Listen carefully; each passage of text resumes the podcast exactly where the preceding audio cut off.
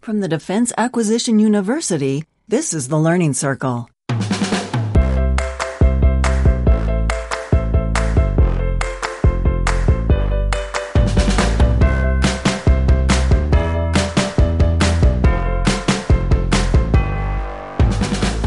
This is the Learning Circle. I'm Anthony Rotolo, and I'm joined today by a colleague, one of my colleagues here at DAU, which is always an exciting prospect for me. I like to show off the resident talent here at DAU, and we have some considerable talent here. My guest is Mr. Shelton Jewette. He is a member of the User Experience Directorate, currently serving as the Learning Science Lead Instructional Systems Designer for Adaptive Learning. And that's about half of our topic today.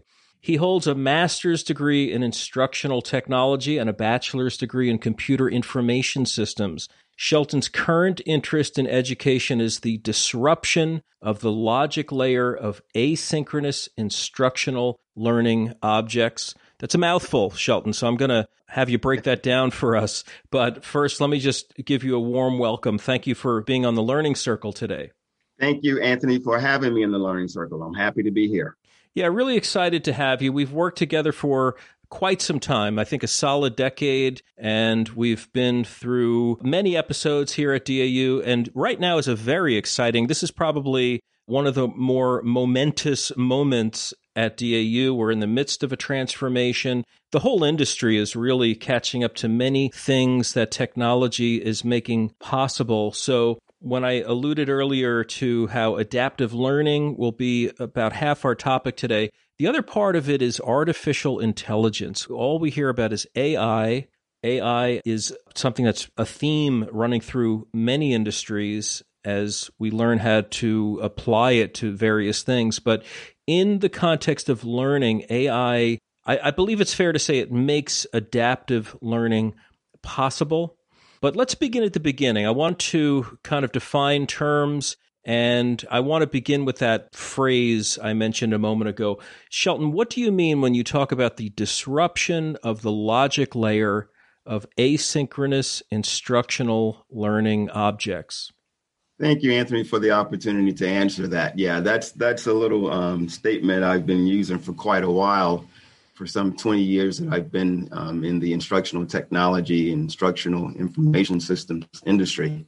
By disruption of the logic layer of asynchronous instructional learning objects, first of all, by asynchronous, I'm referring to learning that students are allowed to do self paced, and that's usually in an online environment.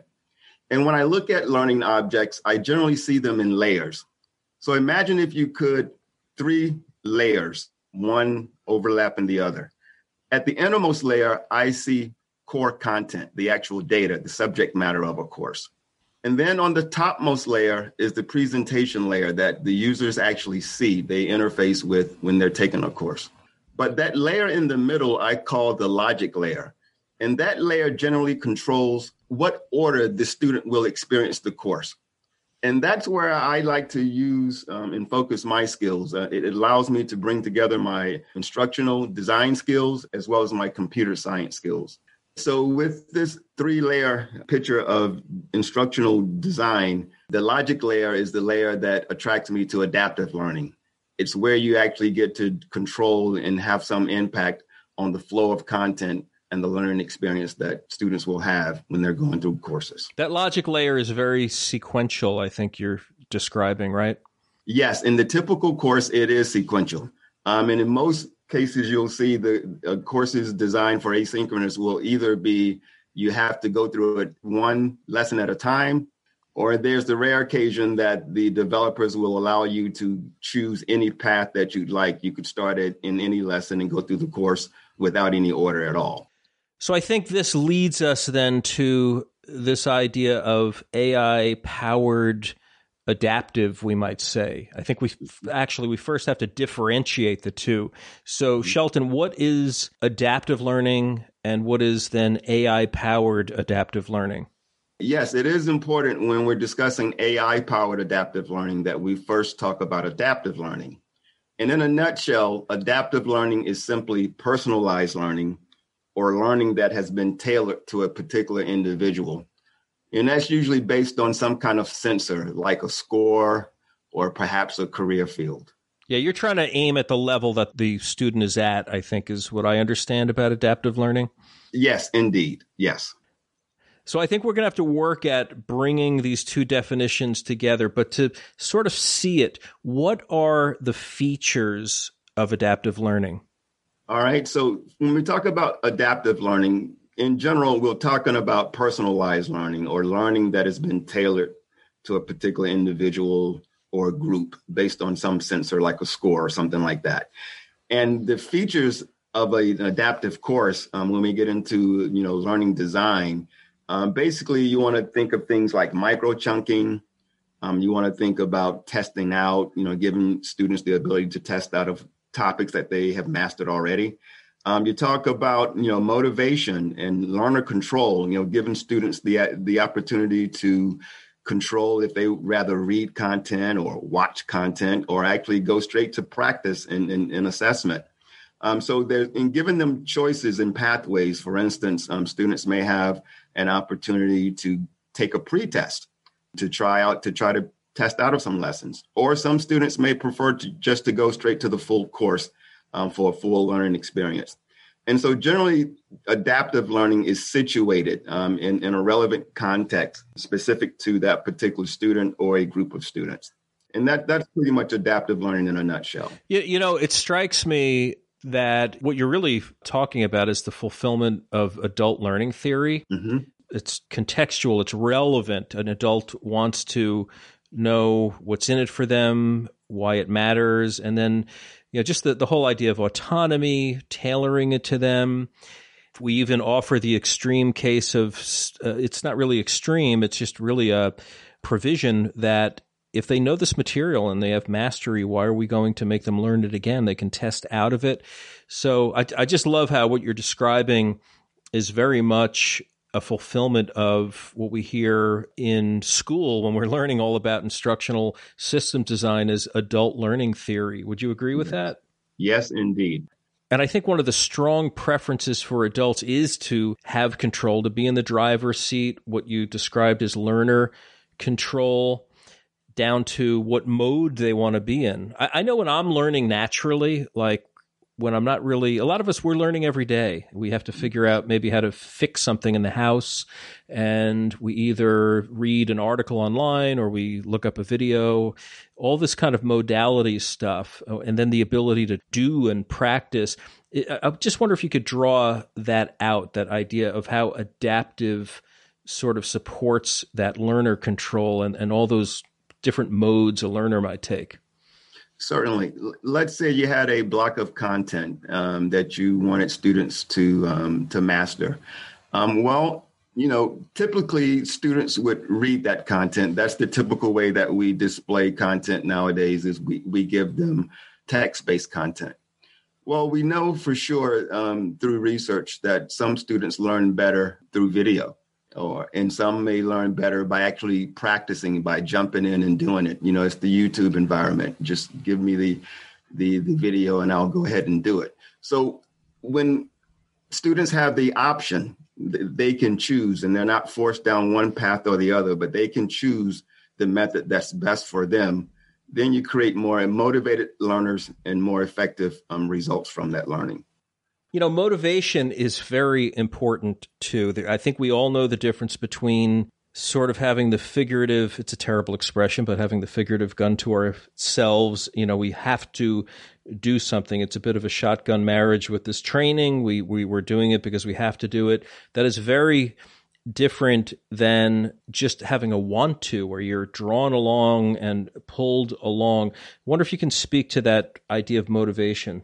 So when we speak of motivation um, with adaptive learning, um, quite quite recently we did some research here at DAU um, where we ran a few pilots, and in one of those pilot courses, we gave the students an opportunity to self-reflect on their ability to answer a question correctly or not.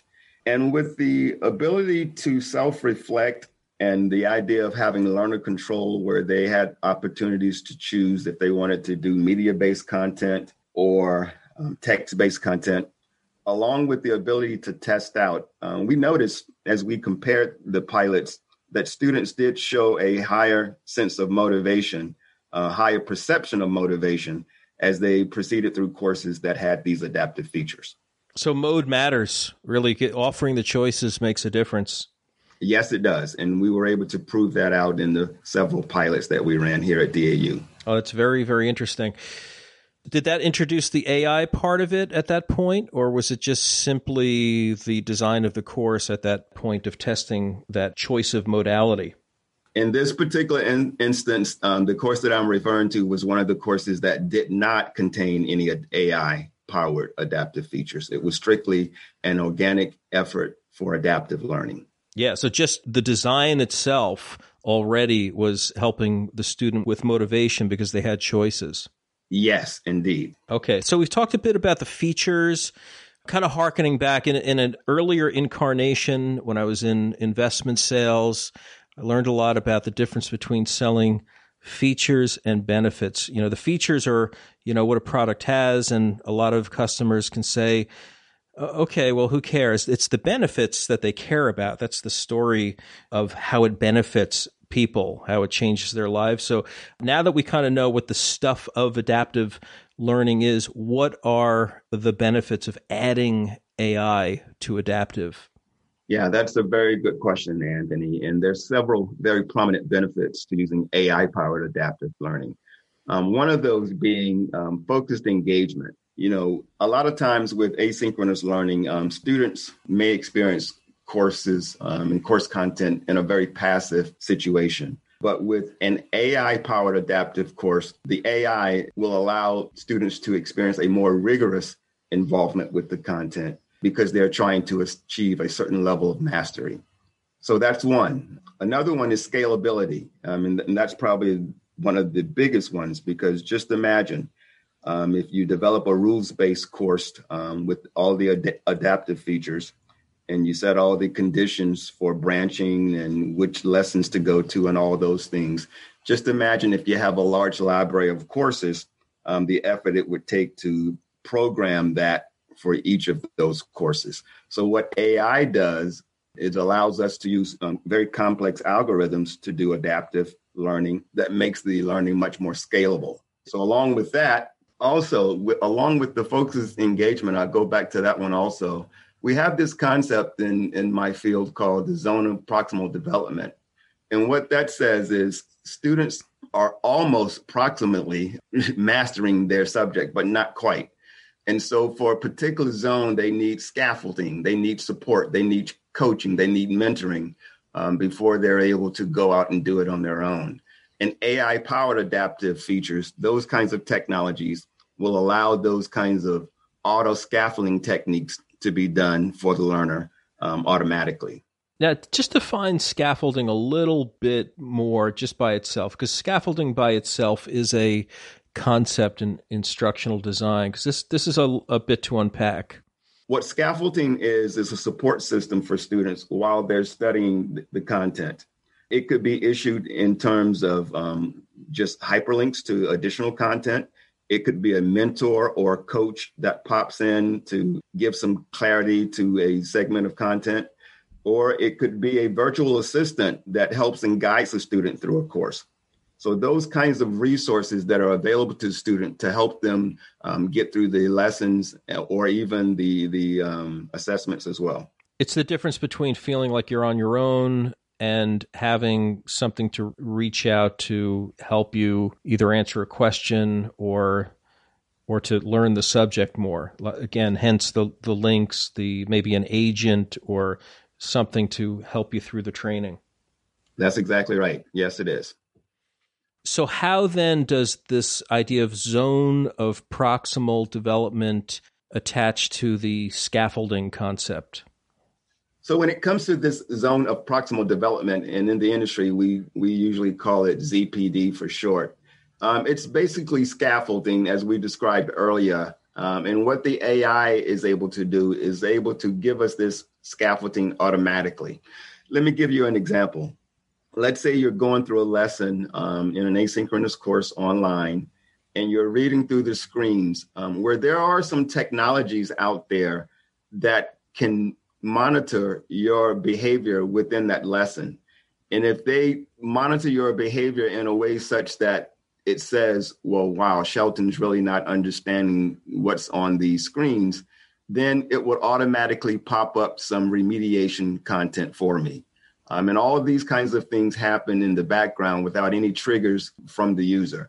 It is, in essence, the artificial intelligence running in the background that can tell the student or that will notify the student um, that they need some support with the content they're seeing. Yeah, it's tracking what you're strong on, what you're weak on, and where there are weaknesses, it's providing the scaffolding, it's providing the resource, the refresher, the remediation. Yes. All right, so I think we've been defining things pretty well. What are some examples of what AI brings to adaptive learning? Okay, what does AI bring to adaptive learning? Well, one thing it brings, and I believe we've talked about this before, is scalability. The ability to use complex algorithms instead of rule based processing allows us to scale up adaptive learning much more readily than trying to um, program it by rules based activities. Also, learner experience tracking. Um, one thing AI is able to do, um, we found solutions out there where um, developers and vendors have developed behavior pattern monitoring systems and that, that monitor students' behavior inside of a lesson in real time. And it's able to adjust content based on the behavior of students within a course. We've also talked about um, virtual coaching and memory boosters and you know remediation technologies that these AI technologies are able to bring that support another instructional design ed psychology um, term we call the Ebbinghaus forgetting curve, and that pr- pretty much says that you know students need to be reminded of content over certain periods of time lest they forget it and those kinds of coaching activities and memory boosters and remediation technologies all support that Ebbinghaus forgetting curve. And then we also have um, some natural language processing AI that can assist us not only with you know the courses that students are actually going through in real time, but it can also help support us in designing courses up front. You know, trying to set up the traceability of you know learning objectives to content to assessments we know that there are technologies out there, natural language processing technologies that allows us to take competencies, objectives, assessments, and highlight the traceability and find gaps um, to help us with the design of courses. And then one feature that I think really is very prominent and, and that will serve well in the industry is content mastery. You know, AI technologies that are able to dial up content or dial down content um, based on a learner's performance. And all of these things happen in the background um, without a student being, you know, readily aware of what's happening because they would be given content and based on their performance, the the next screen may be a high level content or a lower level content. So that dial up and dial down of content mastery is one of those examples of what AI can bring to adaptive learning. Yeah, and that seems to be the ultimate goal is that it's kind of locking on to the student and it's just constantly monitoring and adjusting and tailoring so that, yeah. uh, you know, just like we would, uh, you know, you, uh, if you were speaking to someone and you realized that you were kind of aiming above their head, so to speak, or mm-hmm. and also you don't want to be aiming below their feet where it's too remedial. You want to reach them where they are and bring them up. And then, then if you're going too fast, you kind of slow things down, hence the scaffolding and the other things that you were describing. You mentioned a few things in there. I just want to kind of draw out a little bit more this idea of scalability that we touched on a couple of times. Yes. And how it's easier than the programmed logic. Is this the idea that as we have kind of like a database of assets, it's almost like auto curation? Is it that we don't have to deliberately in advance design these connections or branches or some other form of providing those alternative pieces? Is it just connecting the student with other resources? Like a referral engine, like I'm thinking about how Amazon.com, out of all the millions of things that are on that website, as it begins to learn about your behavior and sees what you click on, what you show interest in, it begins to refer other things to you. Is that what you're describing? This happens a lot. That is machine learning that's out of the scope of what we've done with on the AI AL team. Yeah, I'm just trying to understand the scalability better. We touched on it a couple of times and honestly I'm a little fuzzy on it. I wonder if our listeners understand a concrete example. Have you done something specific with it in your piloting so far that you could explain to us? Certainly. There's several ways to look at scalability and I'll I'll just look at one one example here. Um, let's say you had a course that you wanted to offer credential, and perhaps you wanted to offer that credential as you know a novice user or a journeyman user or an expert master of that particular content. Well, currently and, and in the past, we would create three separate courses to do that. You know, three separate resources, three separate timelines, three separate budgets, and everything to get those three courses out there. But with some AI powered adaptive learning technologies, um, we could create one course and replicate that course three times one for novice, one for journeyman, one for expert. And what would be different would be the dial up, the level of mastery that's required for that particular level. So, one course, three levels of mastery to get through it. And so, we're talking major learning efficiencies here. Okay, I understand that a little bit better. So instead of doing three different things, remedial, journeyman, expert, you've got this one course, all this potential content that runs that whole gradation from basic to advanced. So really what you're saying, it's all there. And from student to student to student, they could be getting very different experiences depending on what the AI serves up to them. Yes, that's exactly right. That's where the tailoring and the personalization of adaptive learning kicks in and the AI allows it to scale across three courses. Okay, so let me ask you this. So, on that forgetting curve piece that you talked about, I love this concept. It's come up in other interviews I've done. You mentioned micro chunking. I've had conversations about micro learning mm-hmm. with some other experts on that subject. Are you speaking to things that happen like, if we're still thinking of training as an event, are these post event things? What does that look like in terms of battling the forgetting curve? That's a really good question, Anthony, and I'm glad you made that distinction there. And when I talk about the Ebbinghaus forgetting curve, I'm sp- specifically talking about the learning environment, not post training environment. Um, that would require a different set of processes. But no, I'm, I'm referring to the ability of students to do better within the learning environment itself. Okay, so what would that look like if you could provide an example?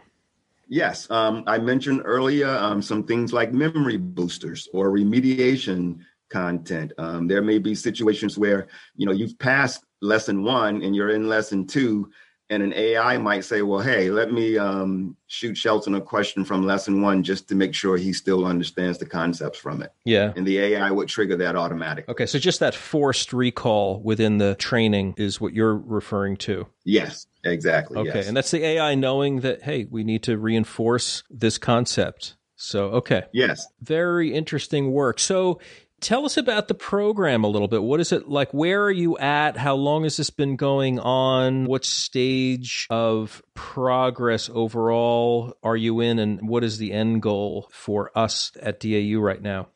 Well, that's a good question, Anthony. Our end goal is really to support the DAU transformation.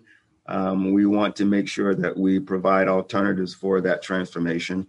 Um, as I mentioned before, we're at uh, a transition stage right now. If, if we look at this in phases, um, we've pretty much completed phase one, where we ran several pilots um, to try out different solutions for AI and AI powered adaptive learning.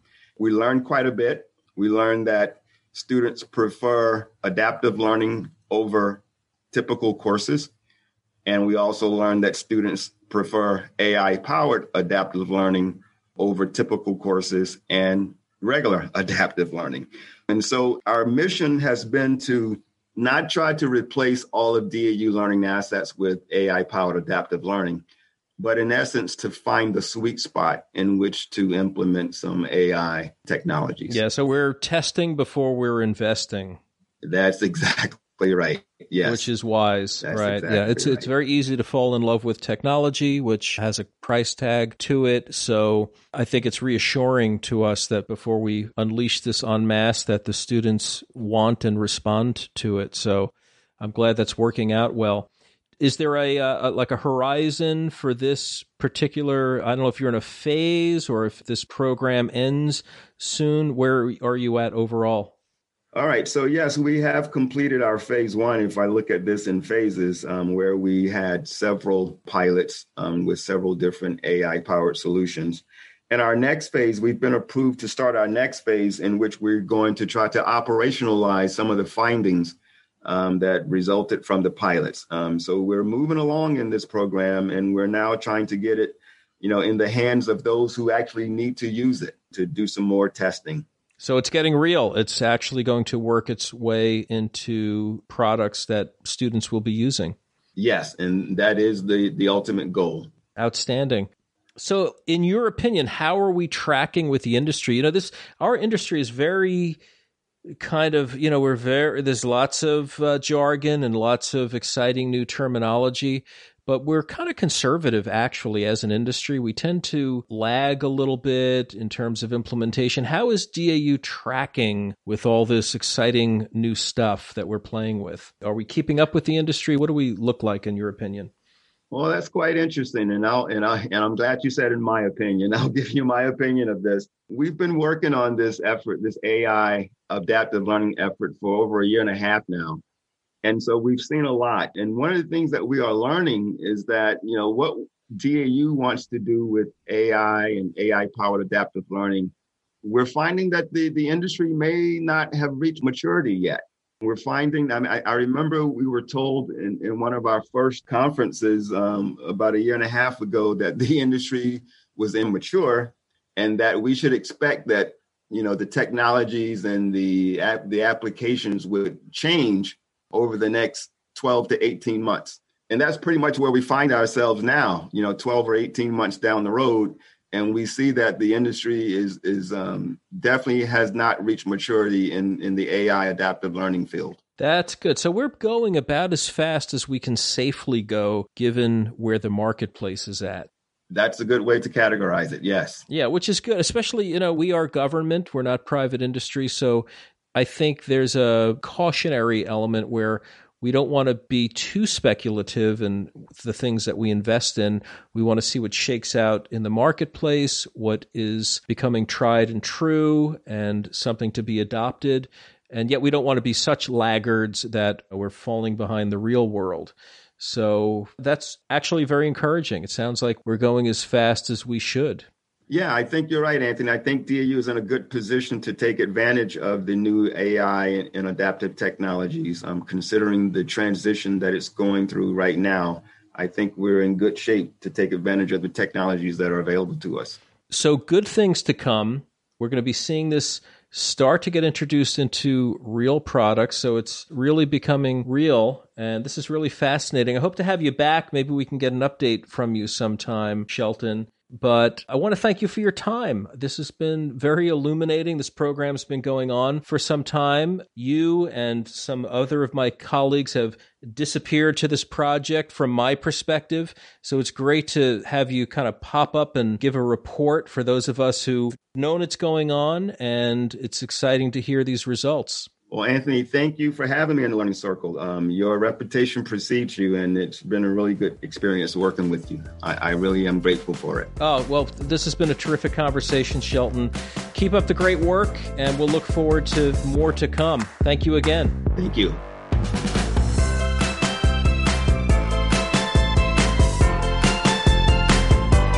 Thank you for listening. To catch up on all of our shows, subscribe in iTunes or Stitcher or wherever you listen to podcasts. The Learning Circle is produced and distributed by the Defense Acquisition University.